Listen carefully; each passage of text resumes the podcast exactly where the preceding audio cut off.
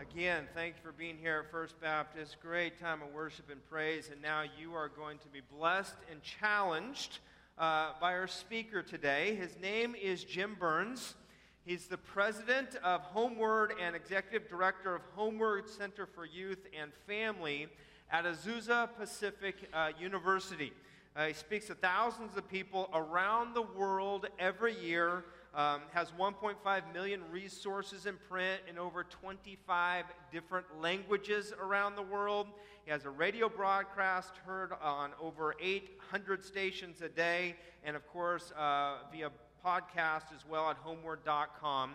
Also, found out this morning that he uh, and his wife, 41 years ago, started up a ministry that is still in place today Sunshine Ministries, uh, which is a houseboat ministry out on the Delta. Uh, they started that ministry up right here in this area 41 years ago, and I know it's still in existence, and I know many people have been blessed by that ministry over the years. And uh, once you hear him, you will be most blessed. Uh, he is, as I said, coming back for the marriage conference. That is going to be a great, great time of learning about ourselves, our spouse, working on our marriages, and uh, fun, and, and entertaining, engaging sort of a way as well. Um, and as soon as you hear his voice, you will just mellow at it because it is a great radio voice. I like to say it's a great radio voice. He's got a voice for radio, but a face for television. How's that, huh? So, First Baptist Stockton, would you give a warm welcome to Jim Burns? God bless you, my friend. Thank you so much. He pulled out of that one pretty good. You know, the face for television thing, right? anyway, it's great to be here. And you know what? You are really a fortune. I got to be in the first service and I started talking with people. We started having a Brad Love Fest. You've got a really great pastor. You did well. I'm, I'm actually thrilled to be with you, and we're going to talk about rising above family issues today. And anytime some guy comes in from afar and talks about family, you go, oh, great, well, my family's not perfect. Well, my family's not perfect. In fact, Kathy and I have been married for 42 years. I know I look much younger probably only thought I was 42. Um, and we found pretty quickly that a sinner marries another sinner, and then you have sinnerlings, and uh, that's a problem. Now, some of you say, but I'm not married, or you know, our family is, you know, I'm at a place where my family is, you know, grown up, or I'm a student. But the truth is, is we all have family, and actually, one of the major issues in everybody's life is working through the family issues in one way or another. You, you know, you'd be on your deathbed, you're still thinking about family, and interestingly enough, the studies say that when people are ready to die, okay, a woman named Elisabeth Kubler-Ross studied death and dying, and she said that, you know, all of a sudden they're not caring about their 401 or their, you know, taxes or whatever. Two things right relationship with God, right relationship with family, even if they're not Christians. Right relationship with God, right relationship with family. Now, there was a husband and a wife, and they uh, were concerned about the husband's health, and so they went to the doctor, and the doctor actually brought the man in, and he poked and prodded. The woman sat in the waiting room poked and prodded and took blood and took urine and asked a lot of questions, would go see another patient and then come back. And uh, finally, after an hour and a half of this, the door opens. She's expecting her husband to walk out, and it's the doctor. And he said, May I talk to you for a moment? Kind of had a grim look on his face. Her husband walked out, but didn't say anything, but he looked a little stressed. They go into the office of the doctor, and he said, Your, your husband is severely ill. In fact, I'm afraid that if you don't do exactly what I tell you to do in the next 10 to 12 months, your husband is going to die. Wants to hear that. So he said, first of all, he, he needs to eat a warm breakfast, a good breakfast, a healthy breakfast. He eats cereal. And, and I know you're still asleep, he says, and you go to work too, but you know, the truth is, is there any way for the next 10 to 12 months you could get up early and cook him a warm breakfast? And she goes, I guess so. She was thinking in her head, well, why doesn't he cook himself a warm breakfast? But, you know, that's another story. And then he said, by the way, children, it sounds like you have great children, and your children seem to be at an age where there's a lot of chaos and some discipline needs. She said, yeah. Well, because he's under so much stress at work and because he has this health issue, I'm going to ask you to do all the discipline. Okay, if you could just, for the next 10 to 12 months, let your husband play with the kids, let your husband hang out with the kids, but don't have him do the discipline. Can you do that? She goes, I, I guess so. Um, now, another thing um, no nagging or negativity in your relationship for the next 10 to 12 months?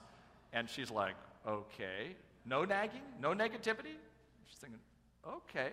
I mean, he said, if you do that, then he can live. So, you know, put some pressure on the woman. One other thing, and he kind of had a gleam in his eye. Uh, one other thing, if, if you could just please his every whim, whatever it is, you know, just please his whim, whatever his whim is. If you would do that, then I think that, you know, in the next 10 to 12 months, he'll be healed and, you know, you guys can go back to living your life the way you have been, but he'll be fine, okay? So she walks out a bit stunned, hearing the news about her husband's illness. They get in the car, they hadn't talked. He's driving, and he says, Oh my goodness, I mean, he thinks I am so sick. I mean, he, he asked me questions, he poked and prodded, did blood work. Um, he wants me to come back. I mean, what did he say to you? She's just staring out the window. You're gonna die.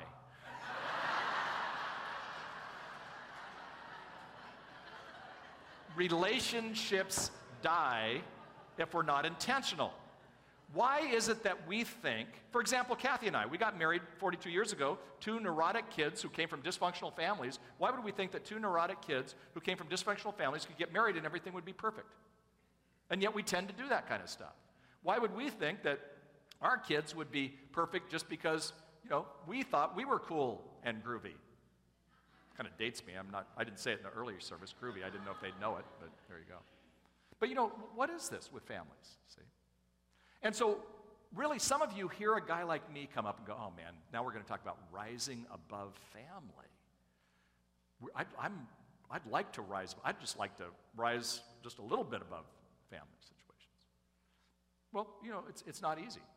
I came from a family where there was alcoholism. My dad is an alcoholic. He was an alcoholic. He's passed on now. He actually was sober for the last 20 years of his life, but I grew up with a, in an alcoholic home. My grandfather died. I didn't know him because he died when I was nine months old, cirrhosis of the liver, alcoholism disease. Two brothers are alcoholics, so we kind of came from that dysfunction. I meet Kathy, and we'll talk more about her at the marriage conference, but I meet Kathy. She just came from kind of a crazy family. So the kid from the alcoholic family meets the girl from the crazy family, and we get together. We thought it was going to be easy. the first year, in fact, the first year I was a youth pastor at a church, and we would argue on the way to church, and then I would go talk to the kids on the joy of a Christian family, feeling somewhat hypocritical, okay? And uh, we talked about the D word a lot divorce. Our families both had divorces in it. Our parents didn't, but it seemed like everybody else did. And uh, finally, about a year into it, we said, we're going to get remove the D word. Even if we're miserable, we're just going to m- remove the, the D word. So divorce is gone. We're going to make this thing work. Kathy still says the M word, murder, but that's another story. And so we put two words together. Kathy and I were sitting at the kitchen table when this happened. We said, we can be the transitional generation. You know, there's a Bible verse throughout the Old Testament, you see it all over, that you inherit the sins of a previous generation to the third and fourth generation. You can look that up later. There's ton, tons of times it says that. The, the Bible talks a lot about generational stuff, and I'm going to talk about generations today. How do we influence our kids, our grandkids? How do students influence family and live a more effective life and actually rise above some of the issues of the day? And Yet, for us, we realized that we were going to have to break the chain of dysfunction. Kathy and I are sitting at that table and we said, Look, it, you either recover or you repeat the sins of previous generations, right? We all do. And, and my story is, is I went, I want to recover. Because I was repeating some of that stuff, and so was Kathy. It wasn't, I wasn't drinking and like my dad, and Kathy wasn't as crazy as some of the people in her family, but we were still kind of acting that way. So we said, we're going to recover. And I'm going to hear, I'm standing here, and I wouldn't be doing it. I wouldn't be doing the marriage conference in a month. I wouldn't be doing it if we didn't say that the greatest thing we've ever done is tried to break the chain of dysfunction. Now, are we perfect? Heavens no. But I'll fast forward the story. My daughter Christy, who's now 31 and has our first grandson James and is married to Steve and lives a mile from us and is awesome, was driving us nuts when she was 17.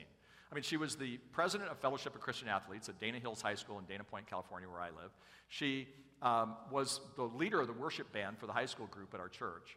But in our home, she was driving us nuts. Her attitude was horrible, and we couldn't do anything wrong, and uh, right, I mean, and uh, she couldn't do anything wrong. We couldn't do anything right. And uh, anyway, it was just, we're like, could, could she go to college early? You know, we, we love this kid, but, you know, settle down here. So she is talking to Kathy, and I walk in from work, and they're in the kitchen. I'd say it was an argument, but Kathy wasn't saying anything. And so I do what any good passive aggressive husband and father would do. I go into the other room and I just listen to the conversation. And Christy's saying things to Kathy, and some of it I'm going, whoa, I, that's true about your mom, but I wouldn't say it that way, you know. And finally, Christy totally escalated. I should have done it earlier. I walked in and I said, Christy, you need to go to your room. I'm not a screamer or a shouter. My dad was, so I kind of went the other way. I stuffed just as bad. Um, but I said, Christy, you need to go to your room. And I thought she was going to say, turn to me and say, Dad, you are most holy and blessed, and you are the amazing one. Instead, now she turned on me. So now I'm really frustrated because, you know, it wasn't personal when she was, you know, throwing her mom under the bus, but now she's throwing me under the bus. So I said, You need to get to your room. Actually, I wanted to stab her in the fork with a, uh, with a plastic, or her in the neck with a plastic fork, but I write books on parenting and marriage, and I don't think that goes real good, and getting arrested. So I sent her upstairs, and I followed her upstairs, and I said, Christy, I want to talk about mom. And I said, First of all, she's 17. Some of the things she said about mom are true. So immediately she goes, Cool, dad's on my side. And I said, But I never want you to talk to my wife like that again. And she went, Wow. And then I said, Furthermore, let's talk about mom. I said, Mom came from a dysfunctional family. You know that. You're 17. I mean, you get the family deal. I mean, she didn't know everything, but I said, So mom comes from this dysfunctional home, and, and she starts in deficit land, and mom has grown here. I said, Your mom is the person in my life who's grown the most. I've never seen a person grow like Kathy. It's amazing. It continues. And I said, So mom grows like this, but we never told you this story, but in the first year of our marriage, long before you were a sparkle in our eye, um, we decided to be the transitional generation. We would either recover or repeat, and we decided we were going to recover. And your mom has broken the chain of dysfunction in one generation. I've hardly ever seen that happen. And she's done that so that mom starts here and goes to here so that you can start someplace in the middle, Christy, and you can go farther than mom or dad ever could, if you choose. And she got it. I mean, her eyes kind of welled up with tears. I wasn't yelling at her. But she goes, I need to go apologize to mom. So she walks downstairs. I follow her. She goes and says to Kathy, uh, Mom, I'm sorry for what I said. Um, you really are an incredible person, and I love you. And she goes in for the hug. But Kathy's still like, you know, a little bit frustrated. So she finally hugs her, and then she looks at me like, Did you bribe her to say this? and, you know, it wasn't perfect after that. In fact, even when Christy had run out the door and she'd slam the door, it says, We have a sign that says, Bless this house, and it went crooked. We just left it crooked because that's kind of our house. Now you have a lot of confidence that I'm going to teach you about marriage in a couple of weeks. But what I want to say is, is families aren't perfect. But the question that we have today is, how do you rise above whatever pain you're in? Well, it takes intentionality. Now, there's pain in life. I mean, is there anybody here who is pain free? No. It could be physical pain, it could be emotional pain, it could definitely be relational pain. What I like to say is it's the pain of discipline or the pain of regret. Now, when I came and stood up here, none of you went, Whoa, this guy is buff. But I want to tell you, I've lost some weight. I'm working out on, I mean, I've lost some weight and I'm working out on weights. My chest is sore, okay, because of pumping the weights. I mean, you probably knew that, didn't you? You said, that guy's buff. Yeah. This is the pain of discipline. This is the pain of regret right here. but see, who thinks it's supposed to be perfect? But yet, Jesus is going to teach us this morning through his word and through his actions some pretty incredible principles about rising above. And I call it the power of being there. So let's take a look at Mark chapter 10. And uh, it's a pretty incredible statement because a lot of us have seen Mark 10 and we look at it at Mark 10 as a scripture that has no tension. Well, I'm here to tell you that there is tension, just like maybe in your house sometimes. So let's, let's set the, the tone. They're in a village. It's Jesus, some children, some parents, and the disciples. And I'll, tell you why in a moment why that's so weird. Okay? It says, as people were bringing little children to Jesus to have him place his hands on them, but the disciples rebuked them. You know that that right there brought tension? You know that 2,000 years ago, rabbis like Jesus didn't allow children to come into their presence or women. So Jesus led the way on some things. And so the disciples rebuked, didn't rebuke Jesus, didn't rebuke the children probably, but rebuked the parents for bothering the rabbi. Look at Jesus' response. When Jesus saw this, he was indignant. By the way, the New Testament's written in Greek. Indignant means he was angry, he was hacked. We sometimes don't think of Jesus being angry, or we think he's angry at us, but here he's angry at his disciples. He's not angry at the parents or the, or the, or the children. And he makes a statement let the little children come to me and do not hinder them, for the kingdom of God belongs to such as these. You know what? That was a jaw dropper in that day because rabbis weren't saying that, let alone the Son of God. And then he says some amazing statements. He said, Truly, I tell you, anyone who will not receive the kingdom of God like a little child, and I imagine he's pointing to one of those children, will never enter it. Okay? And then it says, and he took the children in his arms and he placed his hands on them and he blessed them. Very unique 2,000 years ago. It's kind of a, almost a form of affection. You know, when I saw Brad, he gave me a handshake and then we went to the, you know, to the guy, you know, hug. And what he did was he welcomed me. Today, when we shook hands with people, I mean, it was welcoming, it was blessing, it was, I saw some people hugging. You know, that's a good thing. And that's what Jesus did to children. But again, the people around him were shocked at this. And some of the people who might not have been in this story, but they were watching, they were even more shocked. Some of the religious leaders, because that was not what was going on in that day. Now, it's probably the same children, it's probably the same parents, and definitely the same disciples, and it happens in Mark 9. Move over to Mark 9, verses 36 and 37. So we're going backwards in the Bible for a minute. But in 36 and 37, Jesus makes a statement that is so radical, this could have got him killed. And yet we, look, again, look at it and we don't see that because we don't understand sometimes the historicity of Scripture. And it says, He took a little child whom he had placed among them, taking this child in his arms, and that's a big deal right there. Okay? And he said these, these words Whoever welcomes one of these little children in my name welcomes me. And whoever welcomes me does not just welcome me, but the one who sent me. Those words to some of the Jews that day were blasphemous because he said, when you welcome a child, you welcome Jesus. When you welcome a child, not just welcoming Jesus, but the one who sent me. So, in other words, some people misunderstood that of saying that when you welcome a child, you welcome God. Well, any of you who have had children know that you didn't deliver a God. And yet, so key, and I mean, he doesn't say that about other things. So he puts that on that level. You're calling as a parent, you're calling as a grandparent, you're calling as a step parent, you're calling as an aunt and an uncle and a Sunday school teacher, you're calling as a kid. Has to be understood in the context that when you welcome a child, you welcome Jesus. Okay, pretty big. I was in Guatemala, and uh, it was the first National Youth Workers Convention. I'm actually going to be there next month and there was about 700 people. It was actually a church like this, this church that they were in. It was this convention, but they were in a church that had kind of the, the, the double thing going like you guys have. And uh, I was speaking. What they do is they bring the gringos in, and you speak for you know like five times during the day. So I am I'm in my first talk.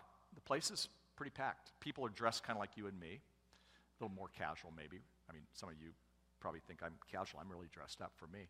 Um, and in the middle of my talk, a woman came through the door. My interpreter, Jeffrey De Leon, who is still my interpreter, he interprets with me wherever I go in Central or South America. He stops me. He said, Just a minute, Jim. This woman walks in and she's in an Indian costume. Nobody else is in an Indian outfit. And she has this beautiful skirt that's green and white and red. She has an embroidered, embroidered blouse and some beads and kind of high cheekbones. She's about four foot 11 by four foot 11. And just the, I mean, she was radiant, honestly. And she had this kind of funny hat, but it wouldn't be funny to the tribe because they all wore that. It's not tribe like we think of cowboys Indians. I'm talking about in Guatemala, an Indian who actually would have been from the, from the mountains where there's lots of drug you know, cartels and stuff like that. And I watch her, and, and uh, he greeted her, and he, he said, It's an honor to have you. And, and, and everybody clapped. So she was a big deal, but I didn't know who she was. So then he goes, Okay, go ahead. so I finished my talk, but I kept looking at that woman. She was absolutely radiant.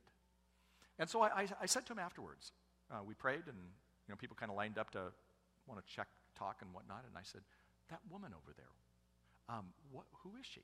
He goes, oh, sorry that I, you know, kind of interrupted your message. I go, no, no, no. I mean, what's her story? She's radiant. And, and interesting enough, he said, well, she's our Mother Teresa.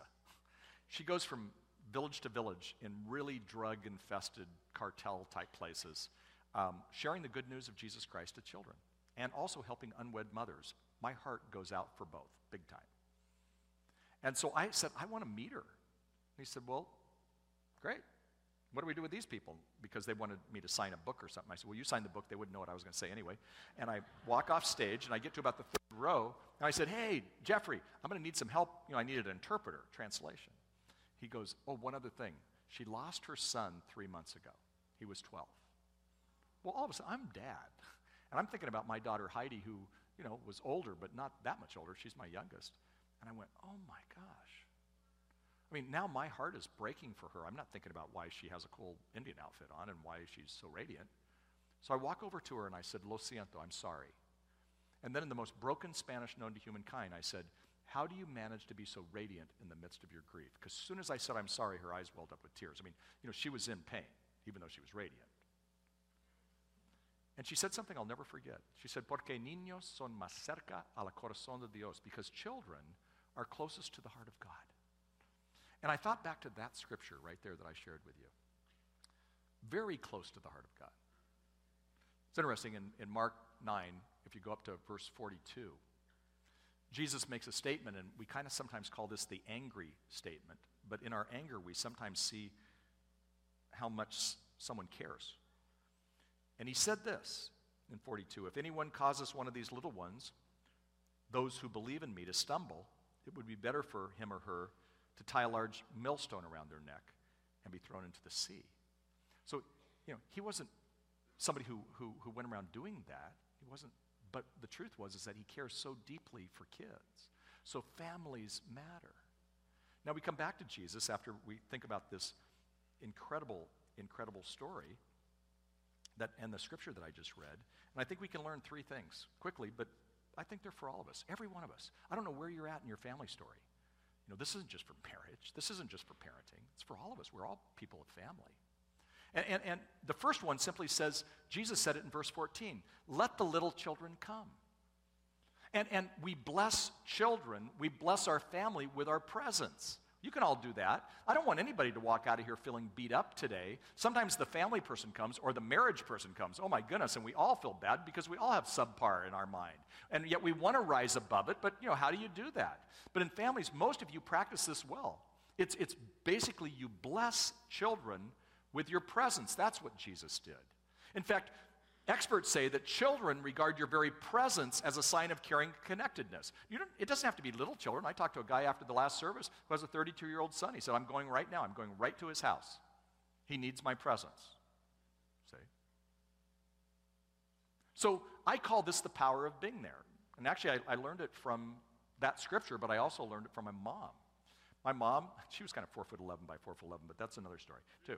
And mom was dying and she was in hospice, and I don't know if you've ever had a loved one in hospice, but it's rough. And, you know, I'm busy just like you are, but uh, man, I would see her most every day. She lives about 45 minutes away. And I would drive from my office in San Juan Capistrano in Southern California to their house in Seal Beach. And dad would almost always be watching a baseball game, and mom would be on her hospice bed. Sometimes his TV would be on, and I would just sit there. This time I was sitting there, and we'd already been told by the hospice nurse that it would probably be about two weeks or so, and she'd probably go. So she was shutting down. Mom wasn't saying anything that day. She was already on morphine and, you know, she was kind of out of it. And all of a sudden she looks at me and she says, Jimmy, where's your dad? And uh, so I go, well, he's watching a baseball game. Can I go get him? She goes, no. Then she kind of goes down again. And I'm looking at my watch going, it's probably time to go. And all of a sudden she goes, Jimmy, where's your dad? Agitated almost. And I said, well, he's watching a baseball game. Then she looks at me as clear as could be. And she said, you know, Jimmy, I, I, I never liked baseball. And I went, Mom, you never liked baseball. Did you ever miss a Little League game of mine? I don't think so. Did you ever miss a middle school, high school, American Legion game of mine? Mom, I played thousands of games. You came to everyone. You came to my practices. You'd be the only mom there, and you'd knit, which was a little bit weird. and I, my brother played for the Chicago White Sox. I said, Remember when Bill was in, in like Sarasota, Florida, and Lynchburg, Virginia, and, and Indianapolis, Indiana, when he was playing in the minors? And, you know, we would get a, you bought a shortwave radio so you could hear him. It was kind of like raspy, but you still wanted to, to hear his name. And dad and I'd get bored and you'd stay there and listen. What do you mean you don't like baseball? I mean, shock of shocks. I said, Dad watches baseball, millions of games.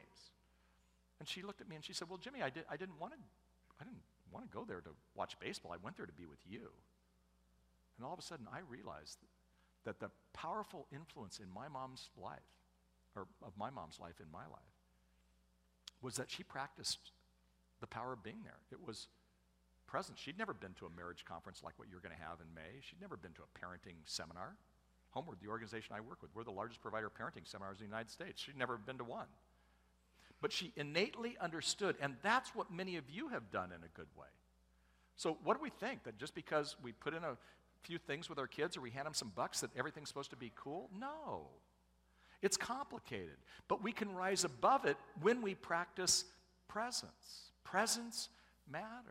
Jesus showed us this. Then Jesus goes down, and some, I'm skipping some amazing scripture that Brad can one day unpack. But the bottom one at verse 16, meaning of the first paragraph, verse 16, you bless kids with affection.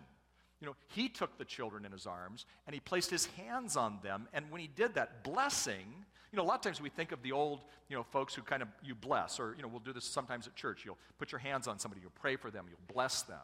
But what we realize is that actually, when Jesus was doing that with those children, he was sharing affection with them. We all need affection. We probably don't talk about it enough in the church. We need affection in, all, in our relationships. We need appropriate affection. You know that UCLA comes out with a study that says it takes eight to 10 meaningful touches a day for someone to thrive? One of the things we're going to talk about in that marriage conference is the fact that even non sexual touch is critical. We have something that we call skin hunger. And some of kids, I'm thinking about kids here in the Stockton area, who are sexually promiscuous. They're not sexually promiscuous because they're craving sex. They want affection.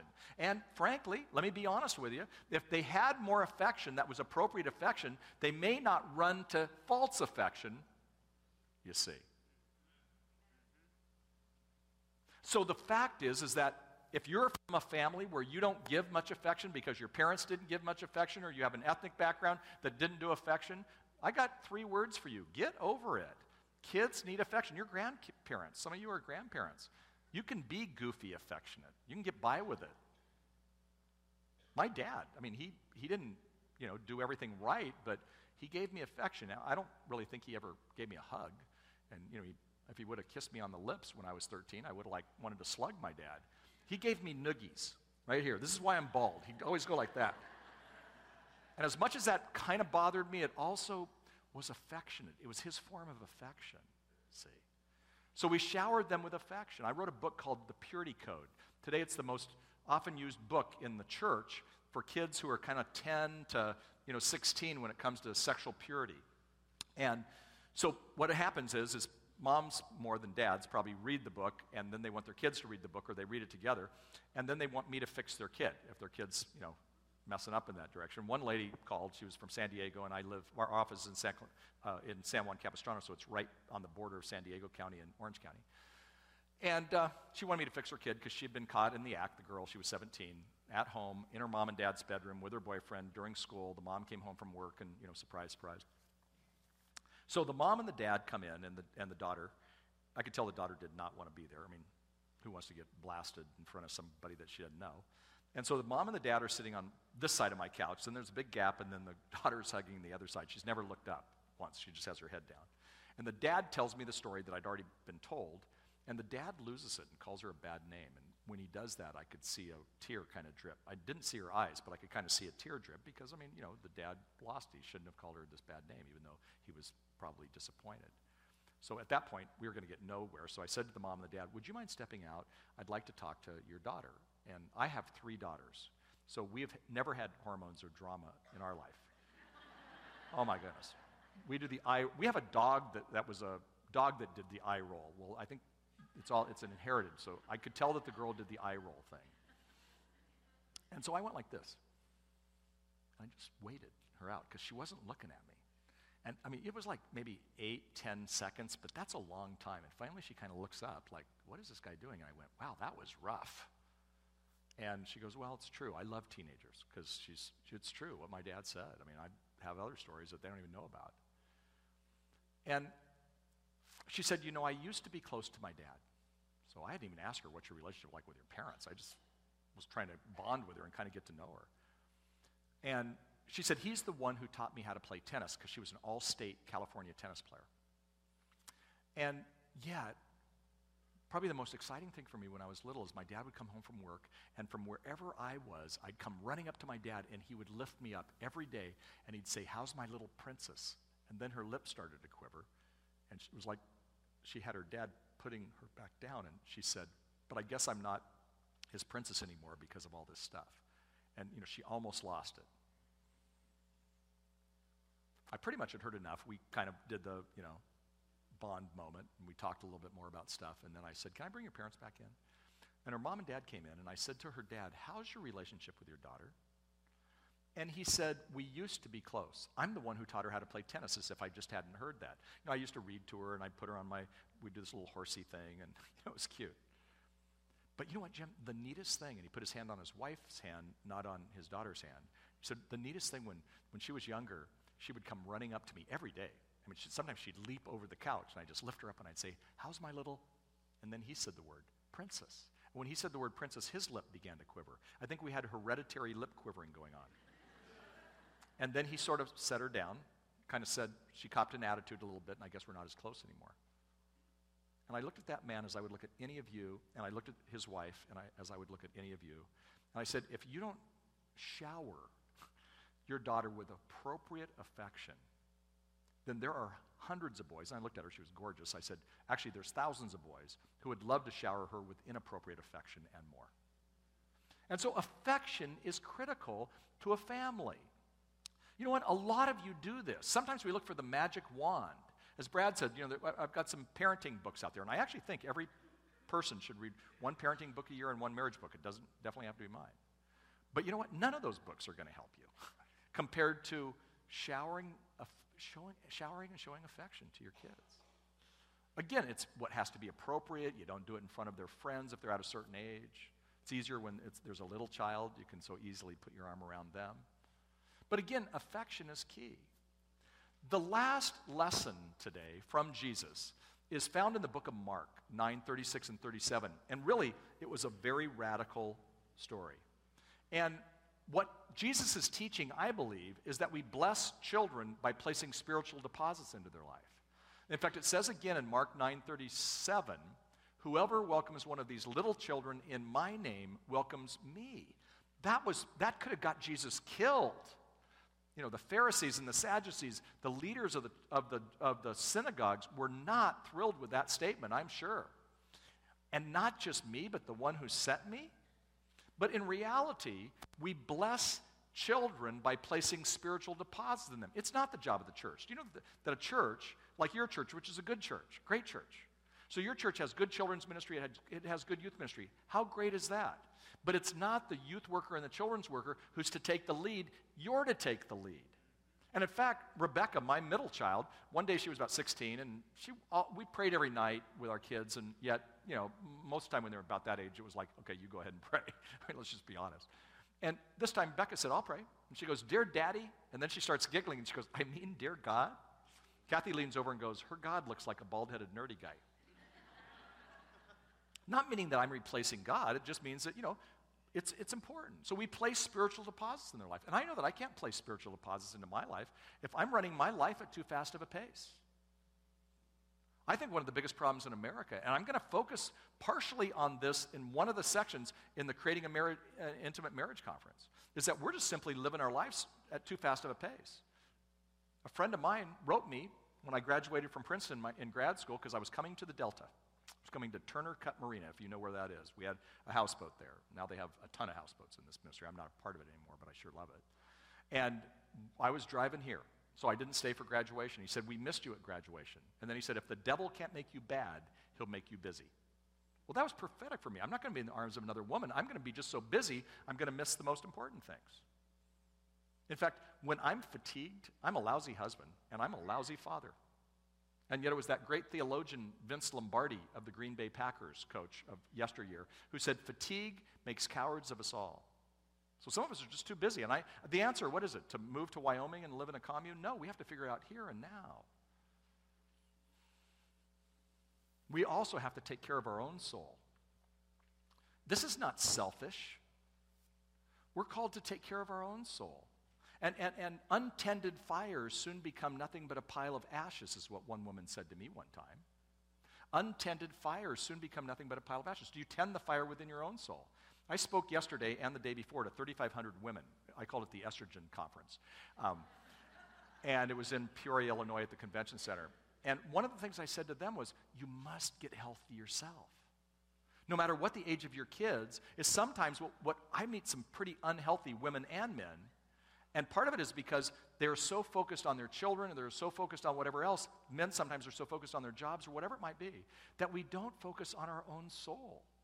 So when we tend the fire within our own soul, we do a lot better. I also believe that if we're going to place spiritual deposits in our life, we've got to be people of integrity. The Bible says, the man or woman of integrity walks securely. And I'm convinced that the man or woman of integrity who walks securely will have children who walk securely. So there was a earthquake in 1989. I mean, we've had earthquakes. They're memorable. I was actually in the earthquake up in the Bay Area. I was speaking at the Hyatt Regency. My wife and I were doing a marriage conference, actually, at the National Youth Workers Convention, and, the, and it shook. You know, when, uh, you know, the big earthquake in San Francisco, or the last big one during the World Series.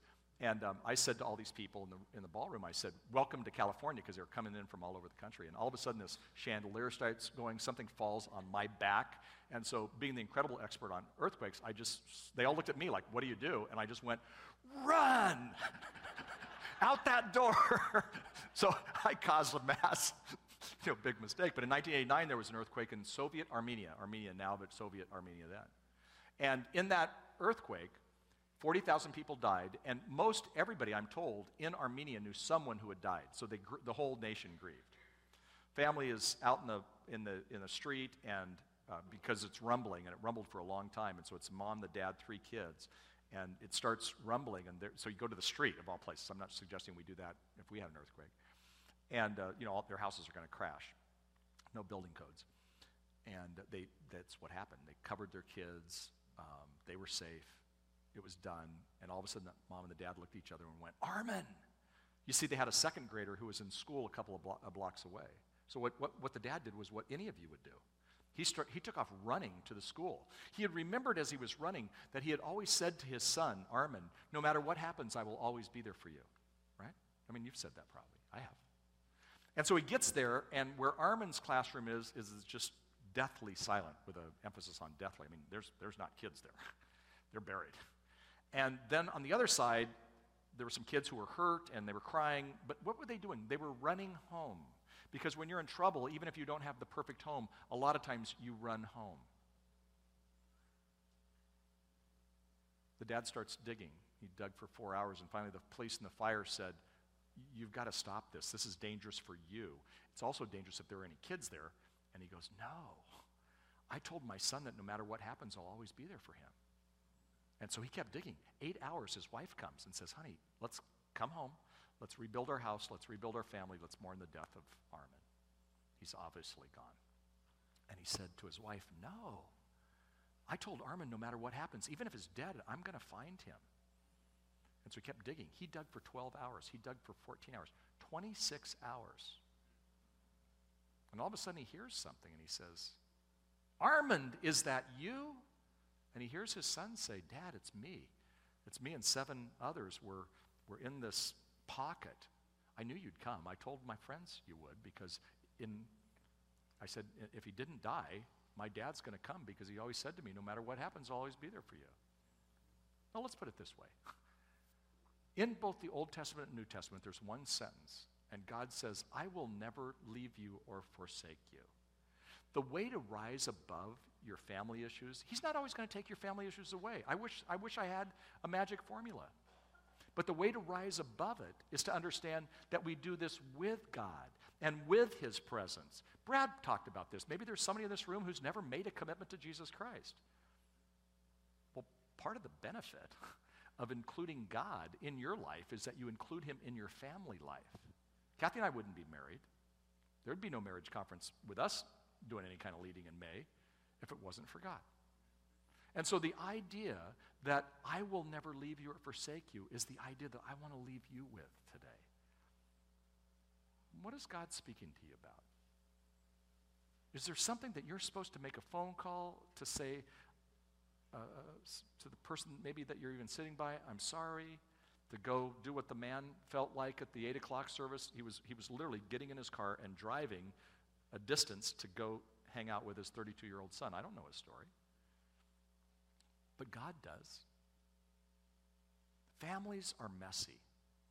But please remember that families are beautiful. Children, good parents sometimes have children who make poor choices. And some of you can't feel beat up over this. But be encouraged that God can help you do this. He can help you do family. Let's pray together. Almighty God, thank you for these men and women. Thank you so much for um, your presence. Thank you for a church that cares for kids. Thank you for a church that cares for family. Thank you for a church that cares for marriages.